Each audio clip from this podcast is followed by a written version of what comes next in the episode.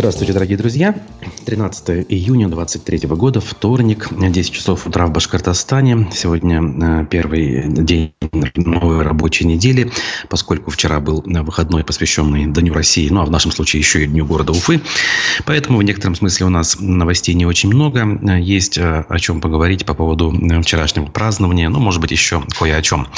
Поэтому давайте в ближайшее время проведем вместе. Пишите реплики, пишите вопросы, оставляйте комментарии под нашими трансляциями в YouTube, ВКонтакте и Одноклассниках. Все это дело запущено, работает. Чат YouTube-трансляция передо мной. Соответственно, я жду вас с нетерпением. Плюс о добровольных пожертвованиях в пользу нашей редакции с помощью Еще сервиса Boosty я тоже должен напомнить. Ссылка найдется в описаниях. Буквально вчера некий консорциум независимых СМИ российских, которые зачастую работают из-за границы, провели в этом смысле показательный марафон. В течение всего дня шел стрим на сразу нескольких площадках. Несколько десятков, насколько я понимаю, их участвовало. И собрали очень приличную сумму. По-моему, больше двадцати миллионов рублей удалось в течение дня собрать благодаря пожертвованиям зрителей как из России, так и из-за рубежа. Но, правда, не обошлось и без эксцесса, когда один из, так сказать, с позволения сказать, журналистов Russia Today пожаловался на площадку, которая позволяла собирать деньги с российских карт. DonatPay, по-моему, называется. И сбор на этой площадке был заблокирован. Но, как говорят, в семье не без урода. Что ж поделаешь. В любом случае, мероприятие удалось. Мы работаем на оригинальном уровне, поэтому, конечно, к этому присоединиться и не могли. Соответственно, у нас тут свои призывы, свои способы, будем так говорить, помогать нашей деятельности. Руслан Гельманов, салям, Башкортостан. Салям и вам, Руслан. Ильгиз пишет: здравствуйте, Руслан. И вам того же желаю. В общем, все работает, поэтому давайте начинать. Ну, опять-таки, вчера действительно отметили праздники, так сказать. Мы уж сейчас рассуждать, наверное, не будем. Хотя, почему нет? Давайте немножко порассуждаем. Ведь двенадцатое июня праздник для многих, так и не ставший чем-то знаковым, для многих до сих пор остающийся даже и непонятным по природе его происхождения. В первые десять лет отмечание, так сказать, этого, этой даты. Он назывался Днем независимости России, потом его переименовали в День России. И поводом для того, чтобы этот праздник возник, стало принятие декларации о государственном суверенитете тогда еще РСФСР в составе Советского Союза. Случилось данное событие в девяностом году, ровно за год до избрания первого президента России и почти... Ну, даже не почти, а ровно за полтора года до развала Советского Союза в окончательной форме. Вчера некоторые специалисты напоминали, а в чем же суть была этой самой декларации, от кого объявляла суверенитет РСФСР. Хотя именно эта республика являлась центральной в Советском Союзе, и в столице именно РСФСР находилась столица Советского Союза. То есть можно ли было говорить о условном суверенитете вот, э, метрополии, если уж рассуждать в терминах империи? Можно было. Оказывается, поскольку речь шла о суверенитете республиканских органов власти, прежде всего съезда народных депутатов Верховного Совета РСФСР, над органами власти общесоюзными. И было указано в том документе, что решения Союза вступают в силу на территории Российской Федерации только если власти Российской Федерации с этим соглашаются. То есть в этом смысле можно юридически и понятийно объяснить, в чем был смысл того решения и в чем был смысл все-таки этого праздника, пока он назывался Днем независимости. Сейчас понятно, что это уже совсем не та история. Кто-то считает, что вообще в обозримом будущем этот праздник по тем или иным причинам может быть ну, либо перенесен на другую дату, либо отменен, либо еще как-то переосмыслен. Но, опять же, сейчас на данном этапе он пока остается в том виде, в каком есть, поэтому выходным днем и праздничным днем он до сих пор считается. Ну, а уфимцы традиционно отмечают День города. Я помню еще времена, когда эти даты не были совмещены. И, например, там девяносто четвёртый, если год вспоминать, когда я был впервые на Дне города в Уфе, отмечался этот праздник восемнадцатого июня. И как бы мы понимаем с вами, что точные даты с привязкой к, к дню, к часу, когда была основана Уфа, назвать сложно. Тут в итоге у нас идет совмещение сразу нескольких дат, и лишь бы было удобно и дешевле, видимо, чтобы как-то это можно было совмещать. Ко Дню России приурочили, как мы уже выяснили, День города и плюс день рождения даже Салавата Юлаева. Об этом, впрочем, в процессе поговорим. Итак, что вчера произошло в рамках празднования? Открыли, во-первых, парк нефтехимиков в Черниковке после ремонта, после реконструкции в некотором смысле. Уфа-один пишет, что это случилось после того, как его отремонтировали впервые за семьдесят пять лет, получается, с момента его открытия. Потратили на все это четыреста миллионов рублей. Радий Хабиров отметился очередным постом, где он сфотографировался рядом с колонной, отметив, что он любитель этих самых колонн. Но, надо сказать, в данном случае все-таки не новодел. Колоннада, которая на входе сооружена, она вроде как повторяет историческую входную группу, изначально имевшуюся на том месте, когда парк открывали первый раз. Значит, все работы закончены по благоустройству. Запустили так называемую при этом первую очередь парка только. Строителям там есть еще чем заняться, пишет Уфа-один. Тем не менее, там уже гуляют жители, проходят мастер-классы, художественная экспозиция и фотовыставка, соревнования и детская программа. Парк нефтехимиков не узнать. Это первое, что мне сказали сегодня жители Черниковки, когда мы его открывали, заявил глава Башкирии Радий Хабиров. Два года назад мы с ним обсуждали будущую реконструкцию. И вот результат. Мы сдержали обещание, привели в порядок парк и сохранили его самобытность. Он отметил, что в парке оборудовали детскую и спортивную площадку, тренажеры, организовали освещение, установили камеры наблюдения. Также, ну, конечно же, не мог упомянуть, э, не упомянуть арку главного входа, которая, по его мнению, получилась достойно.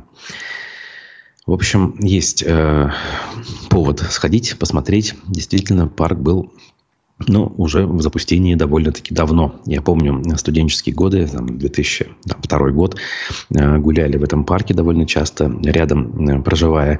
И тогда уже это все казалось остатками былой роскоши, объекты э, инфраструктуры, э, объекты там, для развлечения в основном были уже либо утрачены полностью, э, либо работали едва-едва. Э, и, в общем, мягко говоря, даже опасность пред, представляли собой. Вот. Дальше. Не обошлось без попыток заявить о себе громогласно на весь мир. Понятное дело, кроме уфимцев и наших местных СМИ, об этом никто и даже и не скажет. Приготовили самый большой в России учпочмак. Именно в России, обратите внимание. Но кыстыбый, который приготовили, оказался самым большим в мире. По крайней мере, по данным организаторов. Значит, учпочмак с размером сто пятнадцать на сто шесть на сто двадцать три сантиметра. Углы, точнее, как грани, получается, треугольника не самые одинаковые, ну, плюс-минус одно и то же. А кыстыбый получил размеры двести тридцать два на сто двадцать сантиметров. Это уже было в центральной части Уфы, у площади а, при ГКЗ Башкортостан. Фотографии, видео имеются. По данным корреспондента Уфы-один, двадцать пять минут понадобилось уфимцам, чтобы съесть рекордного размера угощения. Первым кусочек отрезал министр торговли Алексей Гусев. Гигантские кыстыбы, кстати, чуть не испортили в процессе приготовления. Переворачивать такое большое тесто оказалось непросто. По словам попробовавших его зрителей, блюдо получилось сыроватым. Ну, ладно, как говорится, в данном случае ну, хоть какое-то развлечение, почему бы и нет. Другое дело, конечно, что утверждать о том, что что-то является самым большим в мире, просто так, не собирая комиссию и не регистрируя в той же книге рекордов Гиннесса, ну, дело такое, ненадежное, будем так говорить. Дальше. Не без ЧП, разумеется. В Уфе на дне города возникла давка на фестивале блогеров. И такой был у нас вчера. Федеральные деятели интернет-искусств собрались на площади у Конгресс-холла, точнее будет сказать, в амфитеатре под Конгресс-холлом. И вот здесь подробности какие. Значит, образовалась там давка. Тысячи людей пришли на фестиваль блогеров, чтобы взять автограф у тиктокерши Миланы Хаметовой. Ну, видимо, все-таки молодежь хорошо знает. Сфотографироваться с юным блогером пришли в основном дети с родителями. Уже за час до начала автограф-сессии люди встали в огромную очередь, которая растянулась на весь парк. Как сообщал наш корреспондент, во время автограф-сессии образовалась толкотня, а некоторые родители и вовсе перекидывали своих детей через забор, чтобы миновать очередь. Трое ребят потерялись. Ну, надеюсь, нашлись. Об этом история умалчивает, иначе бы об этом натрубили как о случившемся ЧП. Девчонки, которые получили автографы, говорили, что внутри жесткая давка. К тому же родители перекидывали своих детей вне очереди через забор, а потом их теряли. Ведущий предупредил, что если давка продолжится, автограф-сессию закроют. Передает слова зрителей корреспондент. После автограф-сессии толпе раздавали подписанные открытки. В парке снова образовалась давка. Теперь уже ребята постарше сами лезли через забор для того, чтобы быть поближе. Соответствующие фото и видео прилагаются. Ну, в общем, в условиях, опять-таки, которые я всегда упоминаю, так или иначе, конечно, я бы задал вопрос блогерам, а вообще о чем вы сейчас трендите, как говорится, в своих блогах. Тем более, если говорить про ТикТок, который в некотором смысле в России не совсем работает. И вообще многие блогерские площадки, ранее доступные, сейчас недоступны. Защищаете ли вы свой корпоративный цех, скажем, да, свои интересы? По-моему, нет. Не требуете хотя бы того, чтобы власти пересмотрели решение, например, о блокировке продуктов, продукции, запрещенные, признанные экстремистской организацией МЕТА. Я имею в виду, конечно же, Facebook и Instagram. Ведь большинство блогеров раскрутились, получили широкую известность в этом самом запрещенном Инстаграме. Как, например, Анастасия Ивлеева, которая тоже была на этом празднике вчера. И под вечер появилась информация, что она была в восторге и призналась в любви к Уфе и уфимцам. Сказала, что Уфа – это любовь навсегда, и прочие дифирамбы озвучила. Конечно, в некотором роде приятно, но какой в этом смысл, пока не совсем ясно. А... Уфа-один сообщает, что праздник был омрачен, ну, правда, не, собственно, мероприятиями, связанными с праздниками. Случилось ЧП. двадцатитрёхлетняя девушка сорвалась с высоты в пещере и получила серьезные травмы. Спасательная операция длилась семь часов. Происшествие случилось в Киндерлинской пещере в Гафурийском районе, или пещера Победы еще ее называют. Открыта эта пещера, я напомню, относительно недавно, уже, по-моему, в конце семидесятых годов. Мне там, кстати, довелось побывать и действительно и подойти ко входу в эту пещеру и передвигаться внутри довольно сложно. Поверхность неровная. И вот двадцатитрёхлетняя девушка упала с шестиметровой высоты. По счастливой случайности в пещере оказался сотрудник эм че эс, который вызвал поисково-спасательный отряд. Но все это происходило не быстро. Причем находилась она не у входа, а аж в двух с половиной километрах от входа. Сама пещера протяженностью около пятнадцати километров. Ее глубина сто двадцать восемь метров. Спасатели осуществили четыре вертикальных подъема и три спуска различной высоты и расширили узость на пути транспортировки. Вот как сформулировали свою мысль в эм че эс. Выяснилось, девушка была в пещере с несколькими людьми, они не были зарегистрированы в МЧС России и не имели специального оборудования. Когда группа обследовала пещеру, девушка сорвалась с высоты и получила травму головы и таза. Спасатели доставили ее до кареты скорой помощи. Вообще место, конечно, труднодоступное. На обычных легковых автомобилях можно добраться до деревни Ташасты Гафурийского района, и то преодолев реку Зелим вброд. А дальше примерно трехкилометровый участок, где может передвигаться только специальная техника, либо пешим ходом люди добираются, что, судя по всему, группа туристов и сделала в данном случае. Но, как говорится, нужно быть внимательными и осторожными, особенно в таком деле. Так, значит, я должен вам сейчас предложить небольшой видеофрагмент, который, ну, скажем, нас переведет к более серьезной тематике. Дело в том, что в последнее время республика прозвучало, но, ну, может быть, не столь громко, как в двадцатом году в период событий на Куштау, но все-таки прозвучало в информационном поле э, по ходу э, протестов жителей э, Южного Урала против золотодобычи.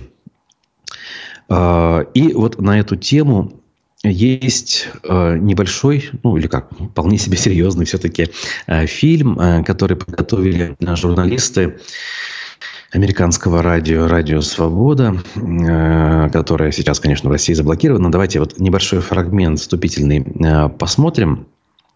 И, скажем, тем самым я проанонсирую данную, данную работу. Все-таки вот по поводу протестов там, в том же Тимясово, по поводу этого народного схода, по поводу золотодобычи, таких вот серьезных документальных работ я до сих пор, по крайней мере, не встречал. И вот здесь хотя бы одна появилась. Опять же, если вспоминать события на Куштау, там было целый ряд фильмов, которые вышли по следам и вполне себе качественно эту историю преподнесли. А здесь нет э, таких работ. Но, опять же, какие времена, такие работы. Вот этот э, вариант все-таки я хочу вам предложить. Давайте буквально там три минуты посмотрим, и после продолжим. Я добавлю э, своих мыслей по этому поводу. Бедная Кальчедановая. Здесь и золото, и серебро, и все там вместе идет он. Медный купорос. Да. Мертвая вода. Да. Это памятник на века. Так и останется. Оно золото идет, да. И руда идет, медный кальцидановая. Медный кальцидан. Мед, меди, цинк. Серебро, цинк. А попало зимой, весной, это, водами, как его называется, весенними, от снега, который растает, воды, но... все омывает вот это, всю эту руду, потом это сюда на землю попадает. А эта земля, она, как это, здесь сенокосы идут. На километров четыре, да? Да, четыре-пять. И все здесь косят речка, траву. Речка Таналышка, потом туда и попадает вот эта вода. И корм нашим коровам, лошадьми mm-hmm. на зиму везут.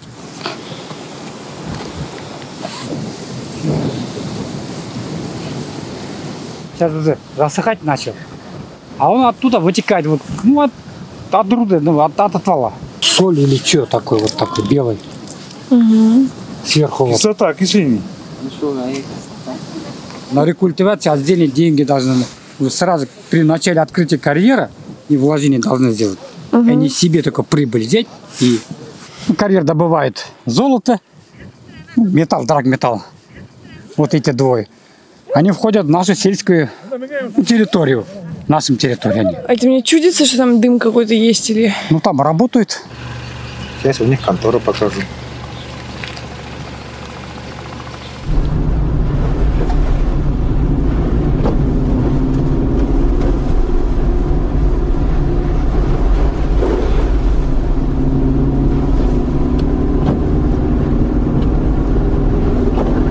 Красота. Закончится озеро, и там буквально пятьсот метров через гору хотели открыть карьер. Он же не только вот этот вот хребет, он дальше, дальше, дальше он идет. Там красота угу. вообще. С этой стороны золото. Вот Тубинск у нас э, раньше, э, во время Великой Отечественной войны, он э, треть советского золота давал. Представляете? И вот в советское время здесь рекультивацию сделали. Видишь, здесь Все ровненько, все красиво. Даже не видно, что здесь была золотодобыча. Маленькие вот два коричечка угу. и все. Угу. А там видела, какие котлованы? Там все убито. Как добывали раньше золото, а как добывают сейчас. Те карьеры сравнить, и вот угу. шахтный способ, и вот такой. Угу. Тут взял, раскопал, добыл и бросил. Это... пожалуйста. А тут нужно э, шахты, рельсы, э, подпорки, все это, это, электричество. А тут просто забурился, сверху все выкопал, вывез, рекультивации ничего не надо, все бросил, э, фирмы обанкротил и все. Башкирская Швейцария, любят говорить э, наши земляки, соотечественники, когда презентуют э, наш регион для тех, кто к нам приезжает, не только из-за границы, но и из России. В том числе, ну, может быть, есть какие-то предпосылки для того, чтобы таким образом характеризовать наш регион. Действительно, он очень красив. И часть его территории уже успела пострадать от геолога не только разведки, но и разработки. И, соответственно, есть риск того, что живописные и экологически ценные места могут пострадать еще раз. Вот в частности, в конце фрагмента вы видели, как Ильдар Юмаголов рассказывает о золотодобыче у озера Талкас, которая произошла еще в период войны Великой Отечественной, но та, та золотодобыча была закончена относительно цивилизованно, и сейчас жители боятся, что может произойти то же самое, но в гораздо более плохой форме, без достойной рекультивации. Опять же, если верить собственным глазам и наблюдениям, есть все основания полагать, что действительно легко может произойти именно так. А озеро, называемое в народе жемчужиной Южного Урала, оно может пострадать раз и навсегда. В общем, любопытная история, важная история, поэтому рекомендую, посмотрите, поставьте свои лайки, напишите комментарии, поддержим наших коллег. Так, Михаил Кадяков уточняет, о, в сумме в итоге собрали больше тридцати пяти миллионов рублей для политзаключенных в ходе вчерашнего марафона независимых СМИ. Очень хорошо, прекрасно. То есть я отстал, получается, в плане информированности на эту тему. Видимо, под вечер все-таки сумма уже превзошла все, даже самые оптимистичные ожидания. Еще в первые часы ведущий утренней части этого марафона Александр Плющев говорил, что действительно Действительно, темп сбора поражает в хорошем смысле этого слова. И вот такие вещи, надо сказать, внушают определенный оптимизм.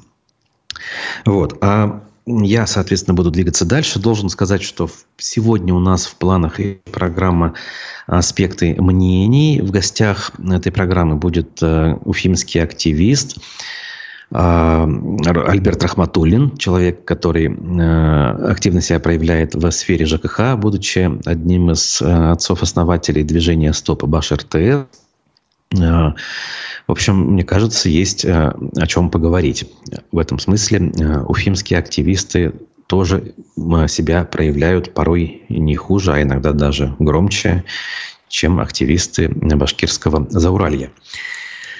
Хотя, опять-таки, в этом смысле я, конечно же, считаю, что все молодцы в э, своем роде, э, на тех участках, на которых люди эту самую активность проявляют. Так, э, ну, возвращаясь э, немножечко к тому, с чего мы начинали, к вчерашним мероприятиям, э, Башинформ, что важно, обратил внимание, что Хабиров, э, глава республики, возложил цветы к памятнику национальному герою Башкирии Салавату Юлаеву. Вот не мог пройти мимо этой информации на фоне того, что часто, опять же, активные жители начали подозревать руководство региона в том, что память о Салавате Юлаеве целенаправленно стирается, и начали версии озвучиваться такие, что даже памятник не начинают реставрировать, потому что решили его полностью утратить. А даже если начнут якобы реставрировать, то снимут с постамента для того, чтобы его туда даже не вернуть. Но вот символический жест руководства республики. Здесь я вижу на фотографии, собственно, главу региона, руководителя его администрации, мэра Уфы Мавлиева, председателя Горсовета Васимова, тут представитель президента Касьянов и другие официальные лица, как принято говорить, идут к памятнику Салавату Юлаеву и возлагают цветы в честь его дня рождения. Ну, этот сигнал можно воспринимать как, наверное, все-таки определенная не только дань уважения, собственно, к герою, но и сигнал для тех, кто начал по этому поводу переживать и предполагать самые негативные сценарии, и вплоть до очень даже конспирологических. Но я уже озвучил, да, о чем речь, какие стали теории выдвигаться. Будем надеяться, что так не случится, и все эти предположения останутся лишь предположениями. На аспектах вышла информация, что девятнадцатого июня Русская Православная Церковь презентует Библию, но не просто так Библию, а на башкирском языке. Удивительно, конечно, для чего это нужно, кому это нужно. Ведь если есть желание прочитать Библию, можно, как говорится, в каноническом изложении, ну хотя бы русскоязычном, да, прочитать. Но э, даже с учетом того, что это очень большой труд, а Библия это ну, огромное произведение, если собрать все ее тома, и непростое с точки зрения лингвистики, но однако же специалистам это удалось. В метрополии Башкортостанской отметили, что в конце две тысячи пятнадцатого года еще Институт перевода Библии и Российское библейское общество начали сотрудничество с целью соединить переводы на башкирский язык Ветхого и Нового Завета в единую Библию. То есть переводы были уже, это не заслуга последнего времени и ученых, тех, которые занимаются деятельностью сейчас. Оказывается, изданные ранее книги переводились на башкирский язык на протяжении более чем двадцати лет разными специалистами двух библейских организаций.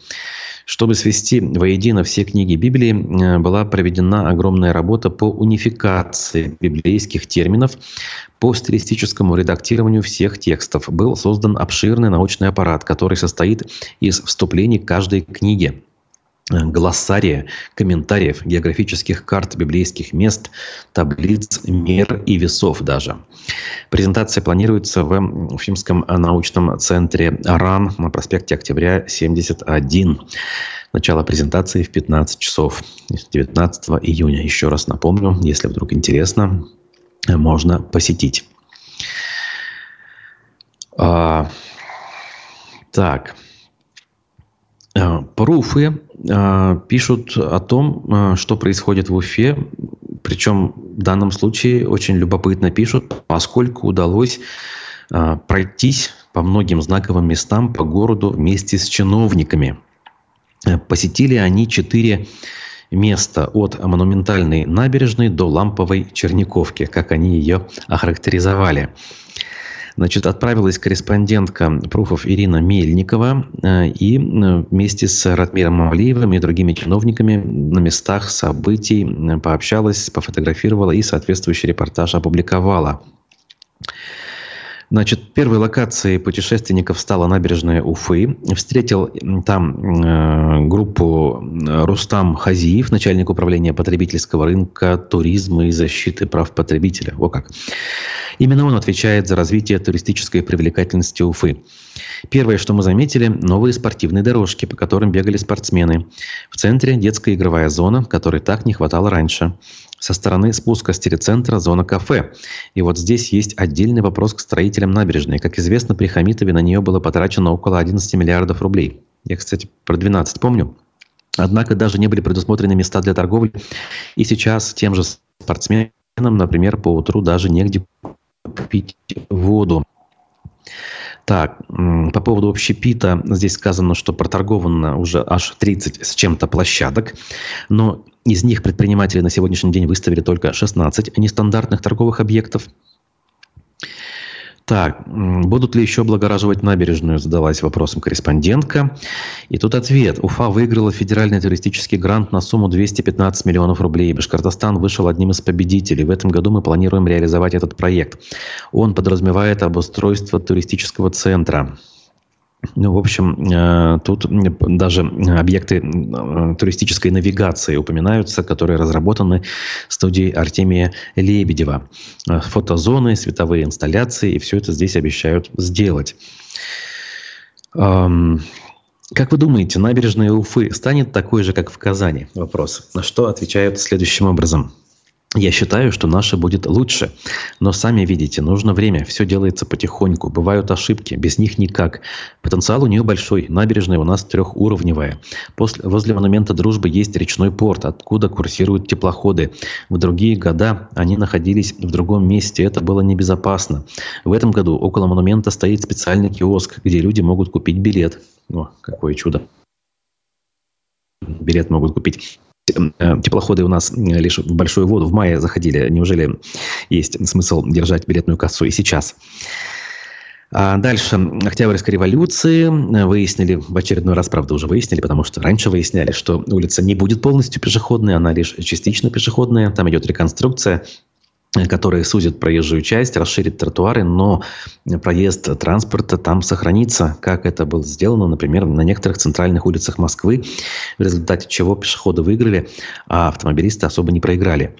Хороший, кстати, подход в этом смысле, как бы компромиссный вариант, и вроде как все довольны, и должно работать хорошо, если это, конечно, хорошо будет реализовано.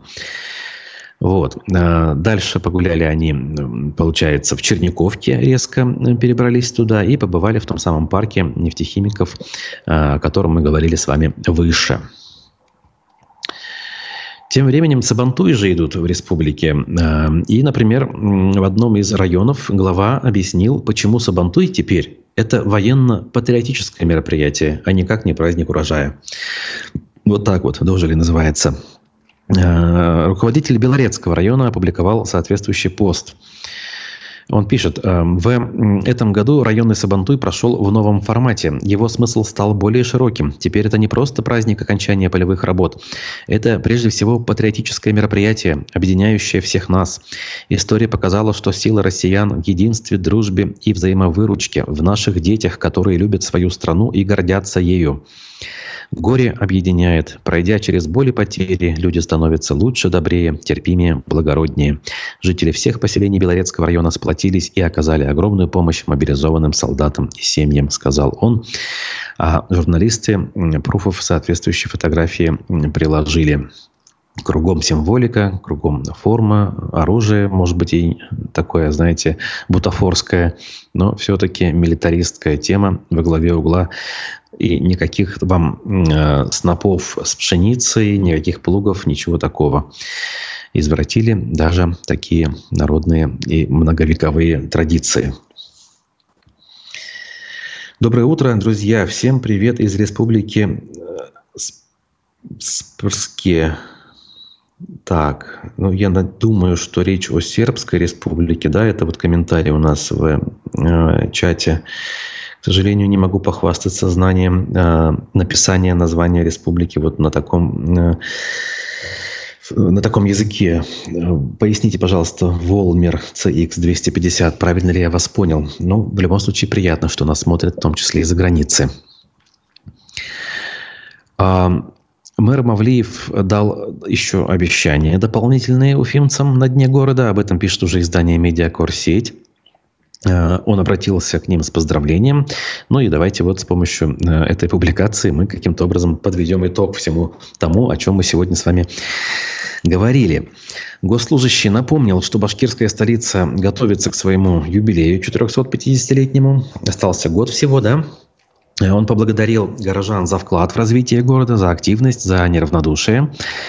Помимо этого, Мавлиев пообещал, что город будет становиться краше и привлекательнее. Вот, обещание именно в этом его и заключается. Город будет становиться краше. Будьте в этом уверены и не сомневайтесь ни секунды. Если мы, конечно, будем вспоминать какие-то безобразные совершенно примеры точечной застройки, у нас вовсю продолжается строительство высоток, например, на месте АКФ у Госцирка, то можно, наверное, где-то и посмеяться или даже горько заплакать по поводу того, насколько Уфа становится краше и привлекательнее. Не справились наши чиновники, если верить в то, что они пытались бороться с этой самой застройкой искренне, то им этого сделать не удалось. Есть версия некоторых наблюдателей в этой истории, которые считают, что борьба уфимских чиновников и чиновников администрации главы, она была здесь на самом деле не настоящей. а такой, знаете, бутафорской, опять-таки, для того, чтобы отвести э, внимание, для того, чтобы сделать вид, что э, чиновники выступают на стороне городского сообщества. Может быть, это не так. Может быть, э, на самом деле они пытались э, ситуацию разрешить. Но вопрос остается открытым. Э, ведь э, принимали решение, пусть не нынешние городские руководители, но те руководители, которые были туда поставлены уже при нынешнем э, управленческом аппарате Радия Хабирова. Возникает вопрос, а что за люди э, работают в этой самой команде? Каким образом происходит подбор кадров? Э, а не задуматься ли уже все-таки о кадровой политике в конце концов? Сколько на эту тему сказано, обсуждено уже за эти, сколько уже, почти пять лет. Представьте себе, скоро, скоро будет пять лет, как э, команда Радия Хабирова в том или ином виде уже присутствует в нашем регионе. Ну что ж.